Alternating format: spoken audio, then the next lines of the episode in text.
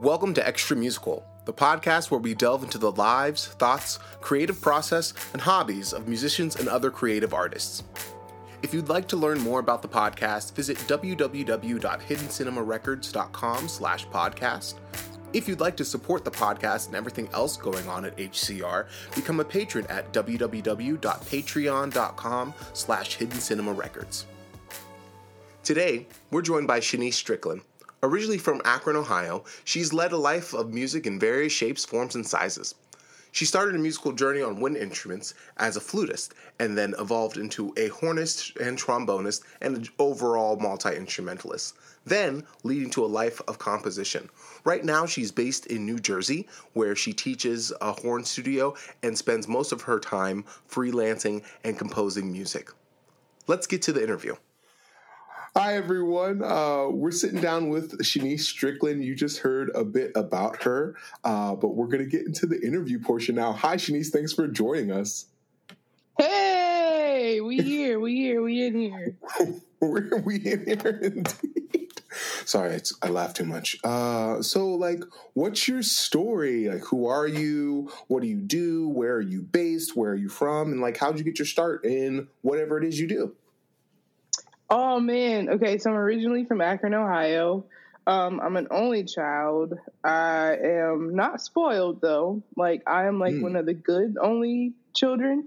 So it's like I share, you know, not, you know, like I, am a very loving and open person. I'm also a cancer for anybody who's into zodiac signs. and I mean like my birthday is July 15th. So I am like cancery cancer. Like anything, sadness, any feelings. Like I can tell how you're feeling right now. You kind of want a sandwich. You kind of want to do this interview. Like exactly. yeah, I do right. want to. I really want a sandwich. See, see, it's how the you, okay. Right, keep keep going. Energy. Damn, it's, was, the, it's the Oh my gosh. Oh my gosh. it's it's all the yeah, but no. So yeah, I mean yeah, I I don't know. Like I've always been into music. My mom is not a musician at all. She sings in the shower and when she cleans the apartment that we were living in, that's pretty much it. Um so all of my musical abilities come from me. And I um that's a shameless plug for myself because I know so many people that are just like, you know, my aunt is like, you know, the first trumpet of ha da da da da, and like you know, my uncle was in the Met opera. And I'm like, yeah, no, I don't have any it was just no me. connections. It was just me. I'm very much a black sheep in my family. I come from a bunch of like lawyers, nurses, doctors, and that kind of stuff. And I'm like, I want to be a musician and live off of my art and dominate the world. I want to be that that person, and I've been doing it. It's, it's been happening. Um, yeah. So I started playing, getting into music like officially when I was like around like fourth grade, you know, typical nine, ten, something around there. And um, I was originally a flute player. I started with flute, and oh, it was just because. So much more sense. See, see, sorry. I, will get this there. makes so there. much more. You, yeah, okay, yeah. sorry. You still get yep. there, but like, she, this is why I've had that. You'll see why I've had the realization, listener. yes. So, um, yeah, started with flute, and all of my peers well first of all i went to um, robinson elementary if anybody out there is from akron ohio because you're in ohio right now right no, I, no? Used to live in Ohio. I live in Maryland now, so I've been in Maryland for the past Whoa. six years. But I go out to Ohio very often to like do stuff. Okay, okay. So went to Robinson, and like you know, it was really small school. All my friends like picked the clarinet for some reason, and I'm like, boo, reed instruments. Right, exactly. See, no, no, no, yeah. we're not. We're not on the no. I was like, I'm gonna be different, man. I'm gonna play the flute and kill it. Um, and so, excuse me, I did that. And then in middle school, another small middle school, and then my band director was just like, "Well, you know, you're really good at flute and stuff, but like, can you play the French horn?" And I'm like, "That's really random. No, I no, I can't play the French horn too." And they're just like, "Well, you know, here's a little book."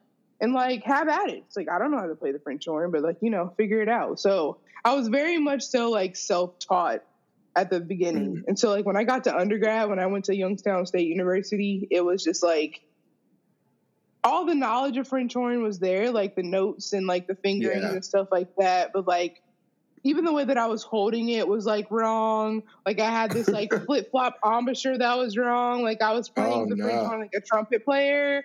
Like it was just like bad, like bad, Oh, bad. gosh. And like anybody who plays the French horn knows that like it's a ton of technique. Like and Mhm. the history of French horn, like probably going all the way back to the when that thing was like created.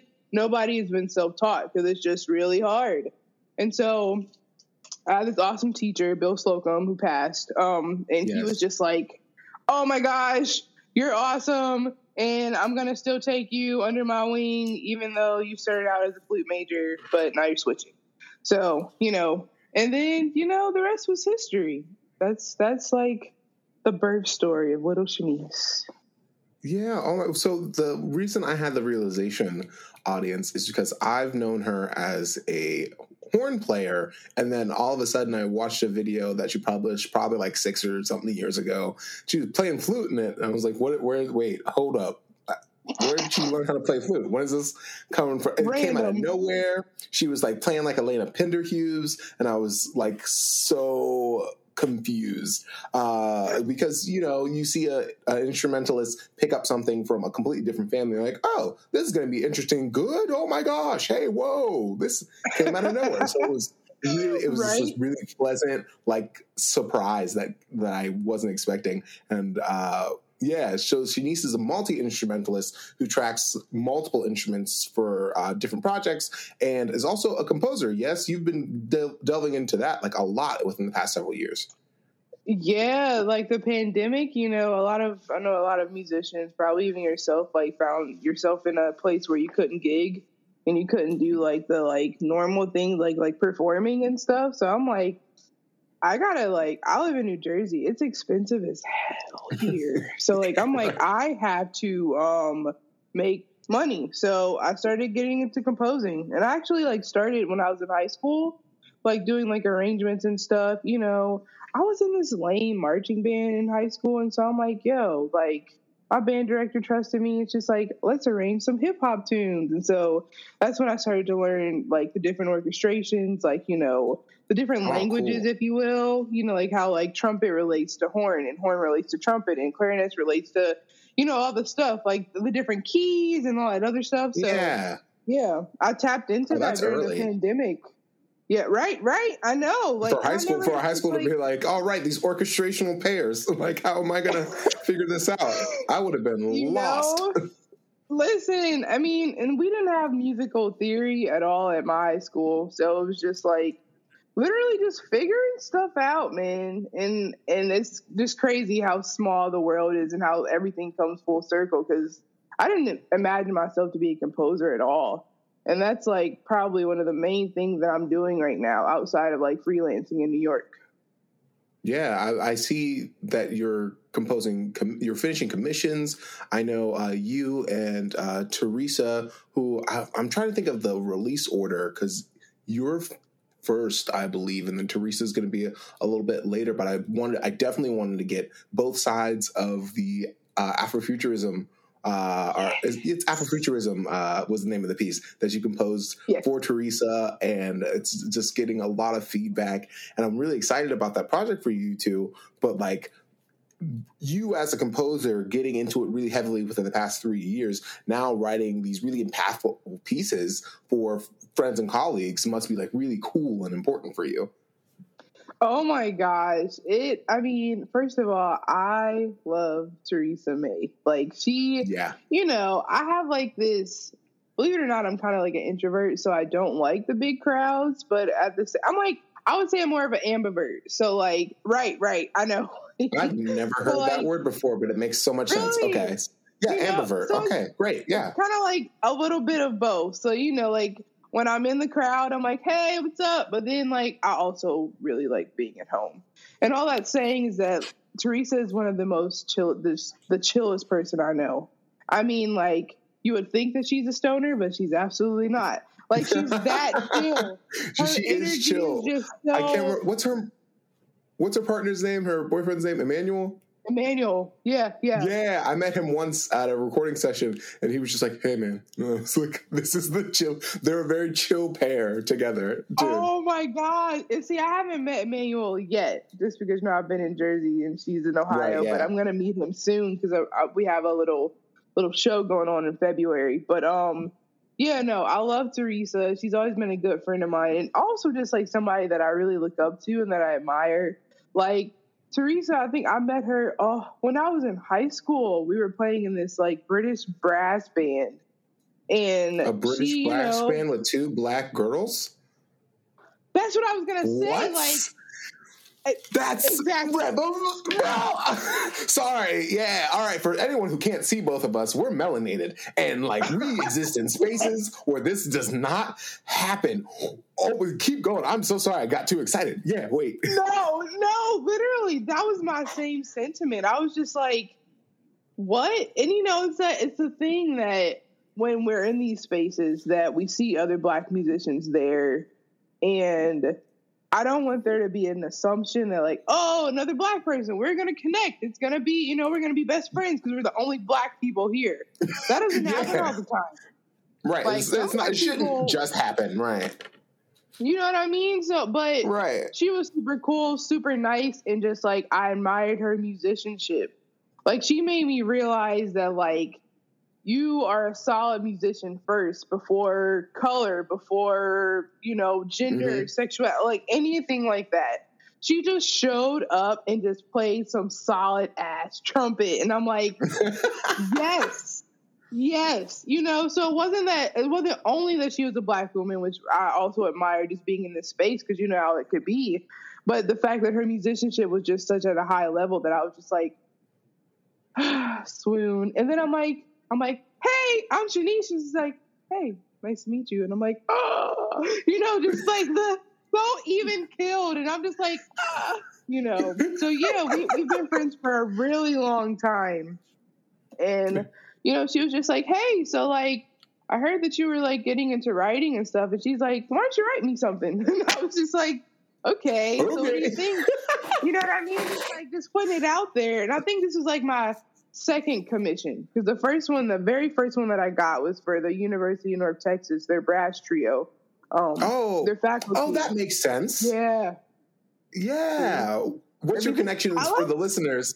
For the listeners, what's your connection to University of North Texas and the brass studio there?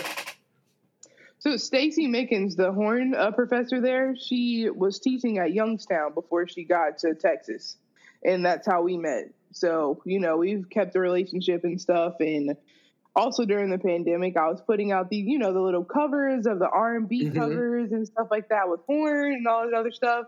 And so she was like, you know, I want you to write something in your style. And I was like, what does that mean? you know? like, I want you to write something that sounds like a Shanyse. And I'm like, what does a Shanyse sound like? So yeah, but you know that whole thing happened, and then that's how Teresa found out that I started composing, and so she's like, I've been really getting into guitar pedals, like guitar pedal effects with the trumpet. So she's in this band called uh, Morning Black Star, and yeah, they do a, a bunch albums, of like, yeah, yeah, like they do a bunch of like experimental like kind of stuff like that. And so she was just like, "Can you like do a thing with like maybe the pedals, maybe a little bit of me, maybe a little bit of piano. And I was like, yeah, yeah. And I don't know why, for some reason, um, I just like binge watched Black Panther like three times in a row. so like it was just like I'm like Afrofuturism, like that's that's the whole thing. So I yeah. started to do a bunch of research like of what that concept is. And you know, like I found the there's a bunch of like comic book references where it's just like mm-hmm. this is you know basically like black panther and like the whole origin of that and stuff like that but also just like thinking about black um just black culture and just the the everything the epitome of what blackness and when i say black i mean like specifically black americans what that mm-hmm. is, the vernacular and what it looks like in the future you know, and like I didn't think, you know, I was like, oh, this is a cool concept, you know. But then when you really start delving into stuff, I'm like, this is actually something really powerful because it's like, you know, in the piece at the end, I have Teresa speaking into the mic with her guitar effect pedals on, and she's saying Black lives will exist in the future. And, you know, the significance of that statement of all the things that we go through as Black people, and, you know, just declaring that we're going to be here. Like, you keep trying to take us out in a bunch of different ways. You uh, make us feel like we don't belong in classical music. You make us feel like we don't belong in the world in general but yeah. we will exist in the future. And so like it just like it started to become much more than just like a, oh I'm writing this piece for my friend, but the significance behind it was like monumental. And now it's like winning these like short film festival spots. Yeah. A bunch of stuff. So I'm like, what? So it's really exciting. It's just exciting for, to as a as as someone viewing it from the outside and now having the some inside information to see the response that it's getting, especially because it's from two people I know deserve that like type of response where I know they put in the work, they have the the craft, and I, I love music that is made everywhere and not just made in one place. Uh, one of my the big portions of my career is just like, yeah, New York's great, but there's all these other places and all these other people that create music. And when Teresa from from Akron, Ohio, is like, she's from Akron, right, or Cleveland? Cleveland. I'm from Akron. From Cleveland, yeah. So from Cleveland, Same uh, from, place, but from Northeast Ohio, right? So these these two girls from Northeast Ohio uh, are are now getting this like national acclaim for this piece, which is was awesome. Yeah. Yeah, it's it's and and just I can't stress enough like making music and creating things and like becoming like legitimately successful with your friends. I mean, like your, your, best friends. friends. Mm-hmm. You know, like the person that you could talk to about family stuff, about your partner stuff, about life stuff. It's like, it's amazing because I have a bunch of colleagues, but I'm not necessarily that close with them. You know what I yeah. mean? But to be like to have your best friend, like the person that you grew up with next to you and making this music and doing these things and making these strides, it's like it's priceless, I'm telling you. It's just so I, good. I always tell Teresa, I'm like, I love you.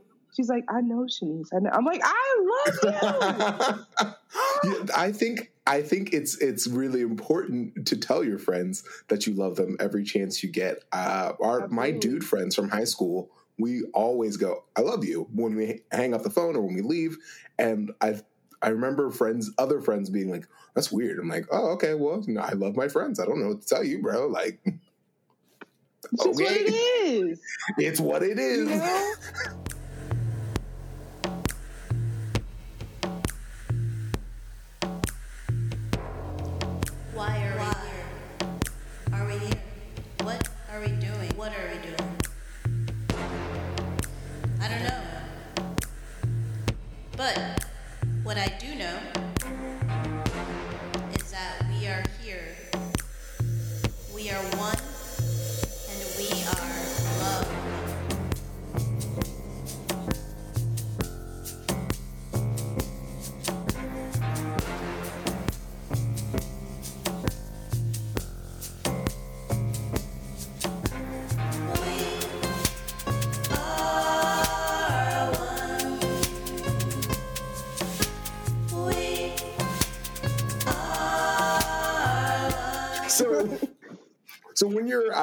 like doing the myriad of things that you do, what does like a, a, a, day look like for you, or what does your creative process look like in certain situations, like when you sit down to compose, or when you're like sitting down to multi-track something? What does your process look like?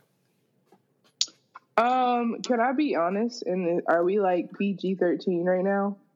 We're like, PG. We're we're we're like PG plus thirteen. No Fs. Right, right. So no f bombs or anything like that. I think I yeah. said a couple cuss words already, so I'm sorry. That's okay. But yeah, that's I, okay. So I will give a disclaimer: marijuana is legal in New Jersey, and I am a cannabis supporter. Um, yeah. I do it in moderation. It is not a like habitual thing for me. But you asked about my process. Yeah, and, I did. Um, I yeah, that's why I said I'm like, can I be honest? Like, how honest can I be? You know what I mean? And I'm not like saying, "Hey, um, get behind the wheel right now." right.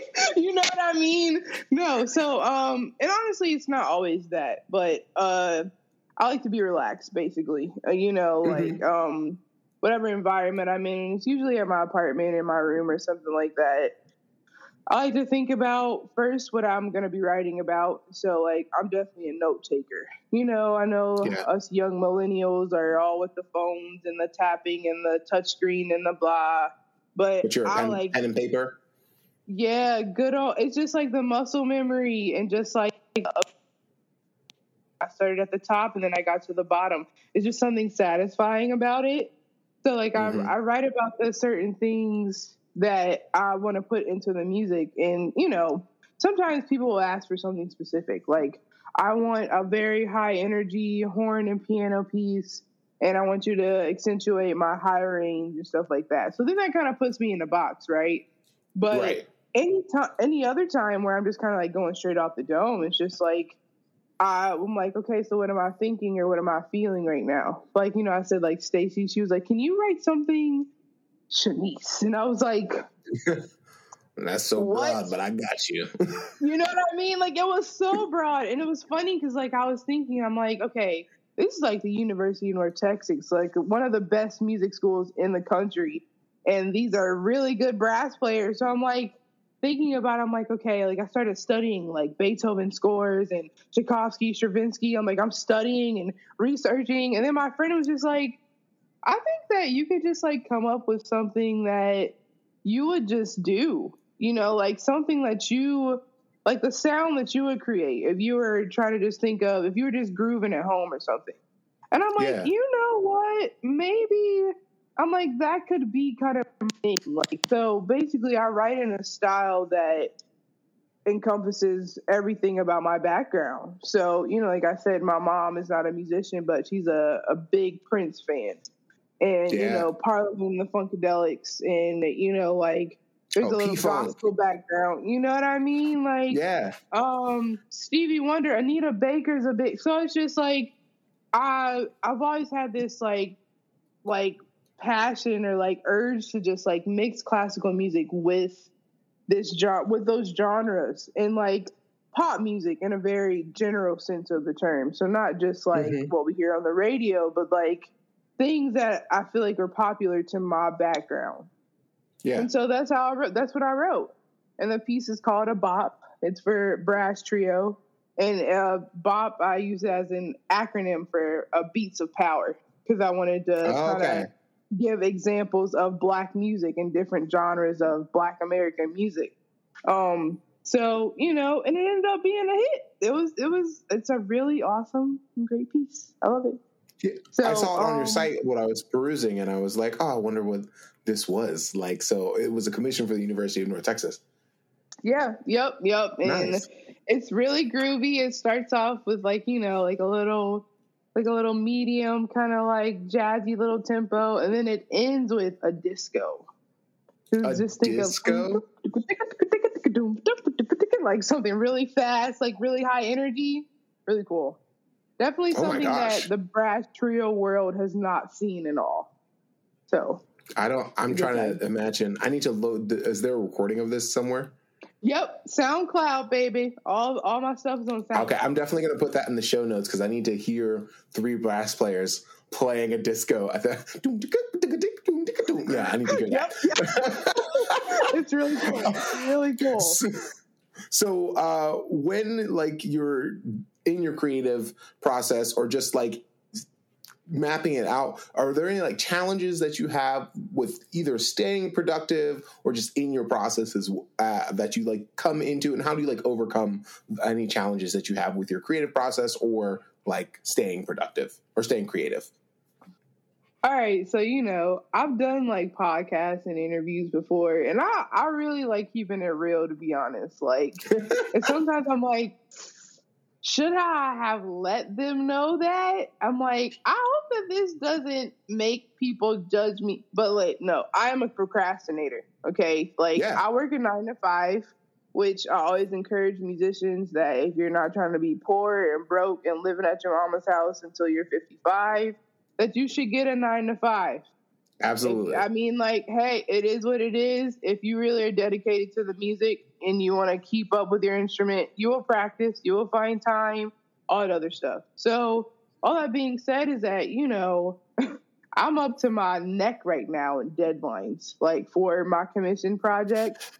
And the thing is, is that, you know, we are talking about my writing process, and it's just like sometimes I can't, it's so weird. I don't move until the fire is under my butt. like, but that's when everything starts pouring out. And I'm like a like quadruple, like OCD triple checker. So like even though all this stuff is just pouring out of me, I'll go back, look at it, redefine it, redefine it, redefine it, and then I'll send it off. And everybody's like, you know what I mean? Like it's just like, oh my gosh, you you had a whole year to work on this, and I could tell that you really really picked out the details. And I'm like, You're like, yep, absolutely. Yep, mm-hmm. uh, all of that. You gave me a whole year.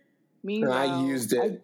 I, I got that done in the last two weeks. like, I mean, like, and I, you know, it's not, I will say for the record that it's not something that I'm necessarily proud of. You know, I'm 31, I'm still a young chicken out here, and I'm, I'm trying to get better with like, being better so that I'm not so anxious and I don't. But uh, the process has been working. But if I can I'm get the process to, to work too much. more, listen, I listen. It's I'm just being honest, okay? Like if I can get the process to be a little less stressful, little less last minute, and that would be great. But for right now, what I produce and what I put out there, it's been great. The customers have been satisfied. So, you know, but yeah, man, I, I sometimes I'll sit there and I'll have all this time. Like I have a project that I don't have to have done until 2024 at this point. You think oh, I'm gosh. thinking about that at all? I'm like, yeah. Like when we're having the conversation and they're just like, oh, I want this, that. I'm like, okay, yeah, yeah. So I'll start writing stuff down. But then I make sure I don't lose that note. right. Because that's basically the whole process right there like the thoughts if they initially come out then they come out but i can't go back and you know try to pull something out it's just it's just there so i really go somebody asked me before it's just like does the music just come out of you when you're writing and i'm like i know it sounds really sappy and cliche and very like a cancer but yes it, it definitely like does. cancer you know, because uh, you know, kids are all flowery and just like my feelings. I don't know like, nothing about zodiac signs, girl. I don't. I don't know anything about zodiacs. Let me switch back to my teacher voice. I don't. I don't know anything about zodiacs. Uh, I'm a Gemini. I know that means I'm like duplicitous. Uh, so right, right, after this right. phone call, I'm gonna text Teresa and be like, "Yo, girl, she was talking some stuff." But no. absolutely, absolutely. She believe you too. She'll be like that B word. I I feel you with the with the procrastination though, because like sometimes one because you also want to be a person too right like you you, yeah. you you have to have time for for yourself it can't um i was talking to sam blakesley yesterday day before something like that and he yeah. was say he mentioned a quote from um dennis reynolds uh, some another musician, and he said, "Well, I'm a musician, but music is like what I do. It's not who I am. I like I do it, and I and it encompasses like a lot of my life, but I have to have a life outside of that, and that's kind of what extra musical is about. Like, what do you do outside of music?" Like we want to talk about your music, we want to talk about your upbringing, we want to talk about how you view music, uh, what's going exciting for you in music, how you overcome challenges, but like also what what do you do that's like not music? Or what do you do that's not music? And how does it feed into your music? Or how does it like relieve you from the pressures of music you know? Yes yes. You know recently i posted something on facebook and my partner got me this 500 piece puzzle for christmas and like oh. it's, puzzle yes. That's oh, my thing. great. Oh cool yeah, I, I mean, like literal, just classic good jigsaw puzzles. And this one was really nice because it was um this Ghanaian artist that put a bunch of materials together to make this like it's like a Ghanaian woman and she has a head wrap on and the head wrap matches like her dress or whatever. But when I tell you the detail that this artist used, and it's it's uh, really profound to me. If any artists are out there that like do like paintings or anything like that, a really good suggestion is like putting those paintings or those prints into puzzles because it made me appreciate the detail of this artist so much. I mean, like he used so many different materials to make up this like just this image of this woman and it's beautiful it's gorgeous. But so the weird thing about it is like the anxiety. It, it like feeds my anxiety in a good way. Because like if you see the picture on facebook it's like what like normally the normal response would be to look at it and then get anxious but my Yeah. anxiety is like oh you have to do this and you have to do that and you have to do this and so the sad listen the satisfaction of putting that puzzle piece together i'm like i did it I did it! it's like the greatest thing ever so yeah when i'm like i've been sitting at my computer staring at it for like the past hour because my brain's ran out of ideas and I just need to Mhm. walk away. I go to my kitchen table, the puzzle's all discombobulated, and then just out of pure luck and just pure skill, because clearly I'm a puzzle master, okay? I just start putting stuff together and it's and it's awesome and it's satisfying and I feel like I've accomplished things. Clearly I'm a puzzle because clearly I'm a puzzle. I mean, like this is gonna this is gonna sound diminutive, but it reminds me of it's one of the things I loved watching my grandmother do when she was alive was watching Really? her. Yeah, watching her complete these puzzles, and I have not completed a puzzle since my that was when she passed 2004. I haven't pl- completed a puzzle since then. So when you said a puzzle, I was just like, oh, that made my heart so happy. Nostalgia. Oh, Get you a puzzle. I, I guess I should get me a puzzle. Uh, earlier on the, uh, I think on the release order, we had my friend Hannah Powell, who's an abstract artist, and like Mhm. I'd really love to. I feel like I couldn't start with that though, because her it'd be it'd be exactly what you just said, where you're like, oh my gosh, is this right? Uh, Right. I- it would take me like 30 years to complete that Right. puzzle because it, it's, it's it's abstract art. But Right. like I I haven't completed a puzzle in a very long time. That'd be a great way to spend some time with my wife. I think. See? Yeah. You're across the table. She's across, She's the, across table. the table. Yeah. at her and it's just like, hey, I got this Yeah. part. And it's like, oh, honey, I got this part. It's One of us passes gas. Oh, it's a nice You know, time. you Yeah. know, you know, just like lift it up a little bit and like got wine going. Oh Listen, God! Oh yeah, no. you're I welcome for giving you a date night idea. Thank you. That is a date night idea, or it could be several date nights because it would take us. I don't know. I Right. should. As soon as I'm done with this, I'm going to go over and be like, "Hey, Kelly, do you like puzzles? Have you ever completed a puzzle? Are you interested in that?" She likes coloring. That's like one of her like mindless activities. She's like, "I'm Also, going the to other thing. coloring book." Yeah. Yes, yes. I love coloring. Love oh. it. Oh. I I did not know an adult that colored until like we went to the beach together for the first time when she moved down here where we live now, and she brought out this coloring book, and I'm like, "What are you doing?" She's like, "What do you mean? I'm coloring." I'm like, "I, I didn't know this about you." I- it's very Right, at this at this point, we had been together six years, and I was just like, I didn't know, and it's just, I guess so. It's just like we all have our things that recenter us, and and coloring and puzzles, puzzles. Man, sorry, I, I didn't mean to be. I just I now want to I want to go do a puzzle. Do it. Let's do, and do it doesn't it. have to be 500 pieces. It could be like 250 or like What 100. about like what about four? If I did four, a four piece puzzle, there was like a little cow farm on it, and it was like the Listen, if that if that if it does that for you, then you do it. Then I will judge you though, because I am a puzzle master, as I reiterated, reiterated earlier. So Yeah, okay. okay. So, you know, I think we should have a puzzle competition, like how fast someone can do the puzzle. Except I get a four piece puzzle and you get a 500 piece puzzle. And, you know, listen, but then it's when. I beat you though, like, how is this humanly possible? And I'm sitting over there chilling in the corner, like it is though. I did it. he's Don't like Sonic the Hedgehog or the Flash, just like chilling. Like, dude, I wish we had, I wish we were recording video so you can see like the, the mannerisms of her frantically uh, doing. Um,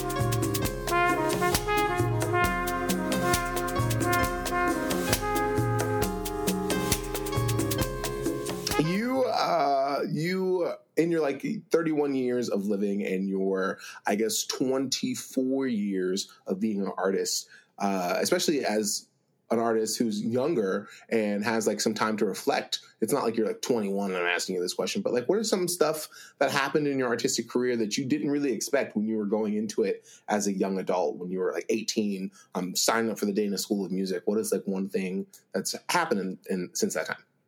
Oh, that is a good, you know, that's a good question. I'm like, I might have to think about that for a second. Um, Oh, well, okay. You said uh, when I went to Youngstown. So when I was in high school and the middle school, I wasn't like, you know, I don't think I was like a prodigy or anything like that, but I was advanced in comparison to my peers.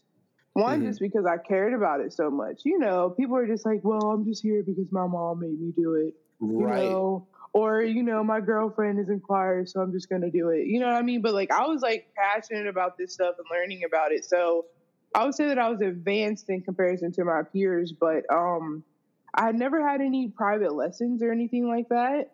I had been in like a bunch of different honors bands and stuff like that but you know it just i didn't and it's unfortunate excuse me but um i wish that i could have been in more advanced programs, I think it would have improved my musicianship a lot. But it wasn't in the cards, and that's okay because I'm doing the things that right. I'm doing. I was like, you're you know doing what, what you're doing now. so, but um, no, the thing that I was surprised at uh was because I was I came from this environment where I said, like I said, I was a little advanced. When I got to Youngstown, and I think a lot of people experience this, so it might not be like really special, but I realized that I wasn't the best anymore. And, yeah. you know, I, like I said, I had never had any private lessons. So there were people that were better than me. And I mean, like, you know, I just think of like little 17, 18 year old Shanyse. Like, why would I think that I would still be the best when I got into this new environment? I don't know, but it was a new environment, you know, because you have seniors, you have like grad students there. Exactly. So, I'm just like, well, I can play my scales at, you know, 130 clicks, you know, and it's just like, oh, yeah, you know, but uh, but then it was just like, but did you know that there's like seven different versions of that major scale that you're talking about? And I'm like, oh no, yeah, the mind blowing, just like because you know I didn't have any music theory background or anything like that, so I think that like that was definitely a big awakening for me and honestly, unfortunately, like, and this is something I think about because now I do have performance anxiety. And mm-hmm. before, I never had it. Like when I was younger and like, you know, learning the instruments and going to solo and ensemble, crushing these competitions, playing in front of these judges, I was killing it. And then when I got into college and I was like, oh, oh man, all, all of these people, some of the, you're better than me uh, then it was just like, whoa. um, yeah. So then I think after that, just after that time, the performance anxiety set in, and I'm like, oh no. And you know, so then like I and I mean, it's gotten a lot better that I've gotten older, but I still suffer from it in certain contexts, which is really interesting. Yeah. You know, it, like are there contexts that you are kind of like aware of in advance, or is it kind of spontaneous where you're like, oh no, it's setting in. I didn't think this was going to happen. It's a little bit of both, uh, but uh, the thing is that I know the one place that it always happens is when I'm just in classical music. mm-hmm. And you know, I'll get over it, but it's almost like this thing. It's weird. Of like, I'm like, whoa, this is a French horn. Do I know how to? Am I playing the? Like my so, brain just turns off sometimes. the know? other week, you did a performance at um, Carnegie Hall. You were in a like kind of a orchestra for a gospel performance, yeah. right? And I was like, man, that that sounds so cool. But yeah. like, in the, is is the is that environment something where you feel more comfortable in, or is that an environment where you're still like because the instrument is involved? No, you know that environment actually is like perfect for me. Yeah. Because it puts a little bit of the pressure, which, you know, my teachers would always say that you do you need a little bit of the nervousness to actually make it a really good performance. And I used to be like, that is stupid. No, I don't want to be nervous at all. I want to be extremely calm, but it's the adrenaline that you need to put that extra pizzazz in the phrase and stuff like mm-hmm. that. Like, so being in this context of like, it's classical music for sure, because we had charts that were written out, but it's the looseness that you can have that makes me feel like I'm in my element you know, classical music music is very like, you know, just straight up and down. Yeah. You have to you can't be in Mozart playing the one of the horn concertos and he writes a piano and you just because you're feeling froggy that day want to play it fortissimo. You cannot do that. or you can't put little influctuations on stuff. You know what I mean? Yeah. And so I'm just like, uh being in that context, there was looseness there. Cause I mean, we're playing with like Tye Tribbett and um, oh what? Freaking uh, Erica, uh, you know, from Mary Mary, and just like you know, so we're in the French horn section, and if you like see that concert, I'm sure like Carnegie has it up.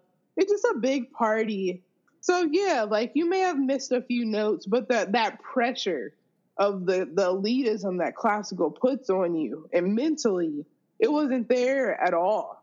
So I was in this classical context. I had the French horn, which is another thing. With flute, I never get nervous. But the French horn, it's like I tell people like the the chances that I have of making the right note when I attempt it is like one out of seventeen. I have one out of seventeen chances, literally, to get that note right. I don't like overtone series. Brass instruments, man. I can't See, do it. You know what can't I'm talking about. You yeah, no. Woodwind instruments, you know, here's the button. Press the buttons right. I, it's the sound. Brass instruments are like, all right, here I go. I think, hmm, that wasn't the right one. And I just like, I could never I, I could never do it. And I know there's tons of brass players who like are like, well, you know, you, you, get used to it, I guess. But coming from, especially because you started on a woodwind instrument, I can see yeah. how you have that mentality. See, see, thank, thank you. You uh, validation. You I got you, bro. Literally, thank you said everything that I feel. Okay, it's I I couldn't do it. I'm so glad I play woodwinds, man. it's like mean, with string instruments where they're like, "Yeah, this is the right note." I'm like, "How do you know?" Right. I don't even understand straight. Like in high school, I tried to play like upright bass for like I don't know. I took like maybe two or three lessons with my teacher, but yeah, no. I mean, so yeah, it's just You're like this isn't giving, this is this is not my. Right, right. No, I just I just couldn't deal with it. But you know, the performance anxiety has gotten better um there like i had a lesson with a, another black horn player. His name is dylan bryan. And mm-hmm. that's the thing like i was kind of like uh should i post this on facebook? Because i have this thing of like people are probably like you're taking lessons and you're like freelancing? Like i have a lesson coming up in in a week and a half that i or not in a week and a half a week and a day. So i saw See? If you're not constantly learning, if you're not podcaster or podcast listeners, if you're not constantly learning and you think that you you're you're there, you've made it, you you've already failed. I think someone already said this in a in a prior interview. Like no one really? should ever think that they're done learning. You See? can think that you've learned a lot, but like when you learn a lot, you learn that you know nothing and you have to keep learning. Exactly. Sorry, you, exactly. you took a lesson. you took a lesson. No, with, no, uh, no. I'm glad you said that because that's really the epiphany that I came across when I was like, eh, maybe I shouldn't. But no, but like I found out some vital information from this great horn player that I've never met, but I've heard his playing. And, you know, it's no diss to my teachers that I've had in the past, but I think it's something amazing about a teacher that can say, like, hey, your tongue elevation is a little bit too high in the back. You want to drop that down a little bit? And then I do it, and then it is like my sound and everything and I'm just like, how did you know? It's just like, uh, how did ah. you know? And it's just like, well, yeah, you know, like, cause I've had that issue before, you know, so it's just like, it, those kind of things, like, it gives me more confidence with my playing. And, you know, like you said, this brass instrument that is quote unquote unpredictable, but some will argue that it's not because, like, when you get the muscle memory down and if you practice enough, then you won't miss notes. No, that is not a true thing for brass instruments and brass. Yeah, you can players. still frack. You can still frack as many. Not like it will just happen less often. It'll still happen. Like Right. who who's out here saying, "Oh, I've never fracked enough before." I, Right. After a certain time, I never did it again. Right, right, exactly. See, said no one. No Said one. no one. Right. Said no one ever. Oh So, gosh. everything's a learning process, though. You know. Yeah, well, I I I'm trying to remember the quote. There was a quote that um I well, I, I think I'm just going to delete this part because I can't remember, it. or I'm going to keep it in and not delete this part because we're all perfect in our imperfection. Uh, yeah. Um, so um, I want to. I'm going to include in the show notes uh, some of the performances you were talking about. You were talking about um, Afrofuturism uh, with Theresa May that you composed for her. I want to include uh, the bop that horn or that horn trio that you had done, or the brass trio that you had done. Um, Yes. And then if I can find uh, on Carnegie Hall the uh, performance that you were a part of in that orchestra, I want to uh, include that as well. But like, what are some of the things that you've been consuming that have helped you as like a person, not just as a musician, but like that, like you like to consume? Because like I also like to hear what musicians are reading or what they're listening to or what they're viewing that they either enjoy or they thinking that like helps them, so we can pass it on to the next person. You know, I'm just thinking about the stuff that I listen to, and like, I feel like you know my little Spotify history is really limited, man. Um, I don't listen to music on the regular, only when I'm like trying to get a specific like inspiration. Like I was listen recently listening to um Tchaikovsky's Fifth Symphony, and Mhm. like the way like the way that he has the instruments just speak to each other like the conversations is like it's like it's immaculate to me so i was like kind of studying that and then i got the score the score so you know like i was like nerding out a little bit and that was like a more of a study thing but like i mean outside of that and me like not trying to like do something to actually improve my craft that is not me playing something like Mhm. I, I love Ari Lennox. Like, come on, Ari Lennox, um, Giveon. Yeah. Listen, do you know how toxic Giveon is? Like his last album. Oh my! I've not listened to a full album. No, it's so bad. And I'm just like, why is this like I'll just like catch myself singing it. And I always say like my brain is kind of like a juice jukebox. So when I'm like feeling something, the lyrics of a song, like unconsciously just like singing it. Over and so over. there's a line that Giveon says, and he says, Put your number in my phone, but don't save it. And I'm like, that is disrespectful, Giveon. you know, how are you gonna tell a girl, yeah, you know, I want that number, but don't save your number and don't put your name in it because right because I don't This is- you know. You know, so but yeah, so apparently I listen to very toxic artists. Um Yeah. that's a pastime of mine. And outside of that, yeah, I yeah, I just like I like I love a nice groove.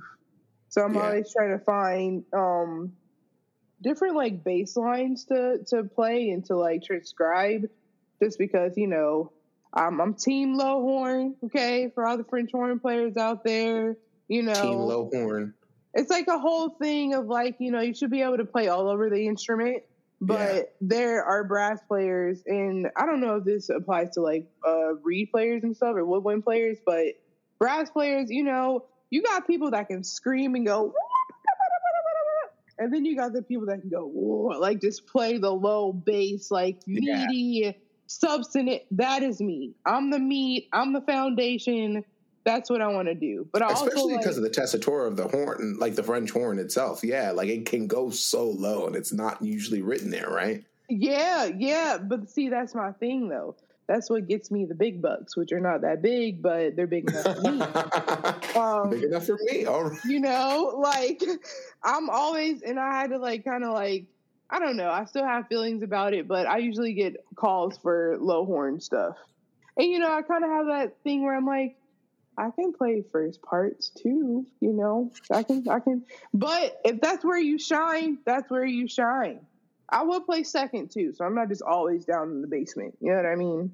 So yeah, I'm like, I'm always like looking for like, um, just bass players, actual like you know bass bass players, like and trying to play those bass lines to like get my low range to be really smooth and not like really Yeah. punky, like you know like that kind of thing. So yeah, that's that's something else that I like to do.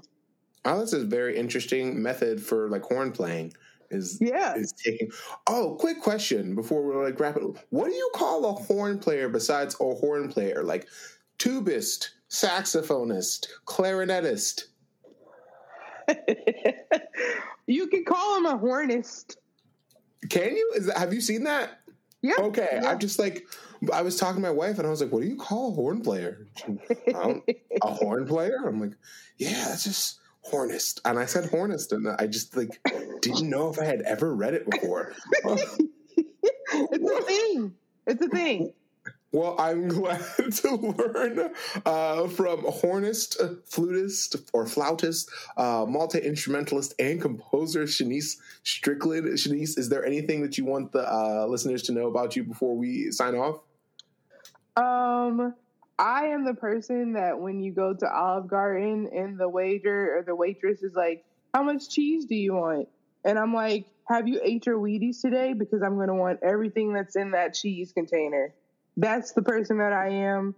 So remember that when you want me to commission a piece for you or play at your venue, that I am the person that asks for the most cheese. Well, Mas Queso, and we're signing off here at Extra Musical. Thanks, Shanyse, for bringing your cheesy, cheesy life to Extra Musical. My pleasure. My pleasure. Have a nice day, everyone. Thanks for listening. Thank you for listening to this episode of Extra Musical. Extra Musical is a Hidden Cinema Records production. Please be sure to subscribe and leave a rating wherever you get your podcasts and look out for future episodes. Bye for now.